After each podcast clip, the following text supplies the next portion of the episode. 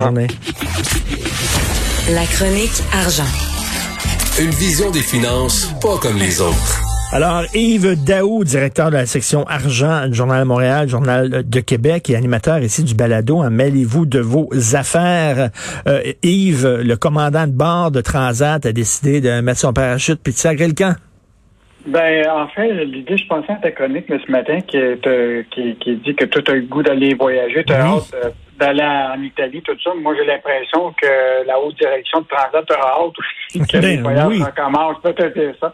Parce que, bon, évidemment, euh, bon, c'était prévu là, que euh, Jean-Marc Eustache, qui est le PDG de, de Transat, qui a quand même été là pendant 4, 34 années, euh, avait déjà un plan de, retraite. Euh, donc, euh, évidemment, l'entreprise n'est pas sortie du bois. Là. Juste rappeler là, que pour l'exercice 2021, il risque de se terminer par avec 320 millions de de, de, de, déficit. Là. c'est pas ça, le retour n'est pas vraiment avant 2024. Mais Ceci étant dit, donc c'était euh, son départ, euh, puis remplacé par Annick euh, euh Guérard, qui va être la nouvelle PDG. tu sais que M. Eustache a quand même été confronté, comme Michel Gérard l'a dit dans son excellente chronique ce matin, à trois catastrophes. Un, d'abord, le dit le Caire Canada qui a, complètement échappé. Mmh. Je rappelle, il pensait penser lui-même personnellement au cash là, avec 18 dollars de l'action, alors que là, aujourd'hui, tu sais ça vaut 5 dollars. Euh, deuxième affaire, il y a eu la pandémie qui a frappé pas juste la ligne aérienne, mais toutes les lignes aériennes. Puis évidemment, ben, l'action qui vaut euh, qui vaut 5 dollars. Mais il part pas euh, sans un sou. Donc, juste rappeler que lui, actuellement, il détient presque moins d'un demi-million de, d'actions, euh, donc qui valent à peu près 2 millions maintenant. Euh, mais euh, il y a quand même une rente, une prestation annuelle payable à tous les années de 1,4 million de dollars pour sa retraite jusqu'à la fin de ses jours. puis sa, cagnotte actuellement, la valeur actuarielle de son, son à la fin octobre 2020 était de 18 millions.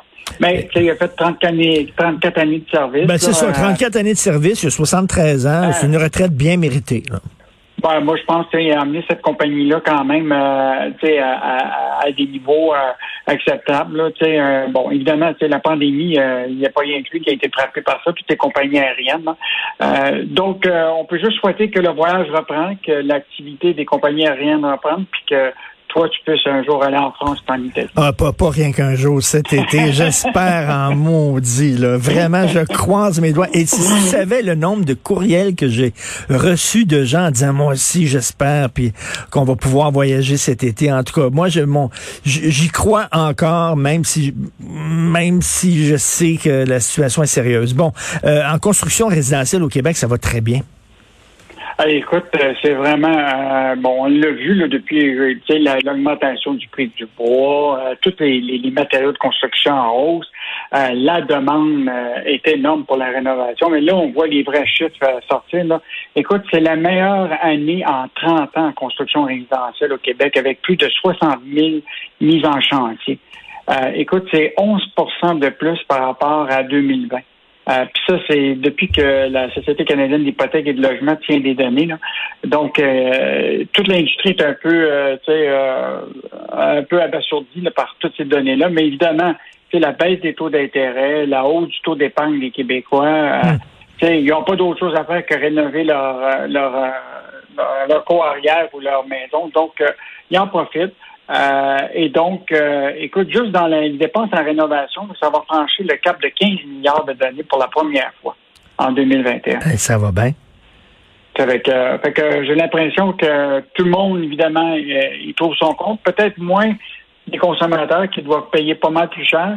Mais là, tu sais, avec les règles hypothécaires qui commencent à se resserrer pour certains, ceux qui n'ont pas d'argent, ça va être plus difficile. Mais pour ceux qui travaillent puis qui ont un peu de taux d'épargne, tout ça, puis d'acquérir une première maison, là, c'est quand même un beau rêve.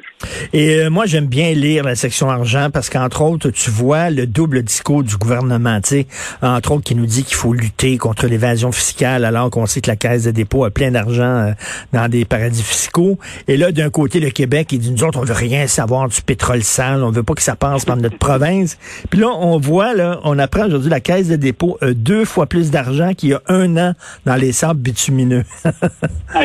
Exactement. Puis ça, c'est pas un communiqué de presse que la, Caisse de dépôt a fait. Hein. C'est nous autres qui doivent aller fouiller les documents. Ben, excellent. Se retrouvent déposés à la Security Exchange Commission aux États-Unis parce que comme la Caisse doit dévoiler leurs actions qu'ils ont dans des aux États-Unis, euh, ben il faut qu'ils déposent ces documents à cette, euh, cet organisme-là euh, qui, que nous on suit. Et là, on s'aperçoit que la valeur des actions qu'ils avaient dans deux groupes géants euh, de, des arbres qui sont Suncorp et Canadian Natural Resources, la valeur est passée, c'est presque un milliard, alors qu'au dernier trimestre, c'était 482 millions. Mais ce qui est encore plus intéressant, c'est que c'est la caisse de dépôt qui détient euh, le portefeuille le plus important en termes de valeur dans les sables bitumineux. C'est très drôle. Puis cette hausse-là s'explique notamment par l'augmentation, évidemment, de la valeur, mais la Caisse a augmenté sa participation aussi en achetant davantage dans la Suncore.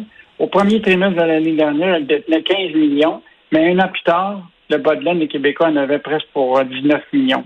moi, là, si j'étais, si j'étais dans l'Ouest canadien, je dirais, vous êtes une maudite gang d'hypocrites au Québec. Vous parlez des deux côtés de la bouche, parce que quand c'est le temps de faire l'argent, Christy, que vous nous trouvez intéressant ici, là en Alberta. Mais, ce qui est fascinant, c'est que toutes les caisses de retraite, euh, bon, sont toutes un prix pris euh, avec cette même situation-là. Ils ont des déposants qui veulent du rendement.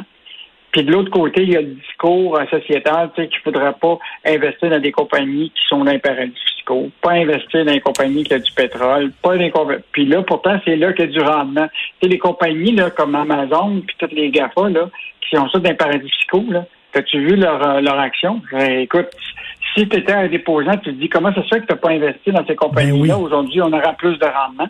Ben, le pétrole, ben, c'est encore. Euh, mais, tu sais, c'est-tu le, le, début de la fin pour le pétrole? Là? Je veux juste te dire, hier, là, il y a eu euh, une grosse bataille qui s'est passée à la cour de la haie, là, avec la, une compagnie qui est euh, qui s'appelle Shell là, et, d'autres compagnies. Là, actuellement, là, il y a vraiment un, débat. Là. Ils veulent vraiment s'assurer que les compagnies pétrolières puissent arriver à zéro mmh. émissions pour 2050.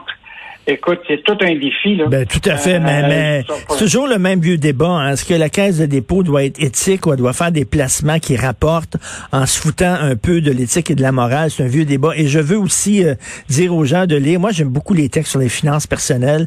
Emmanuel Grill, aujourd'hui, un texte super intéressant sur comment calculer notre ratio d'endettement.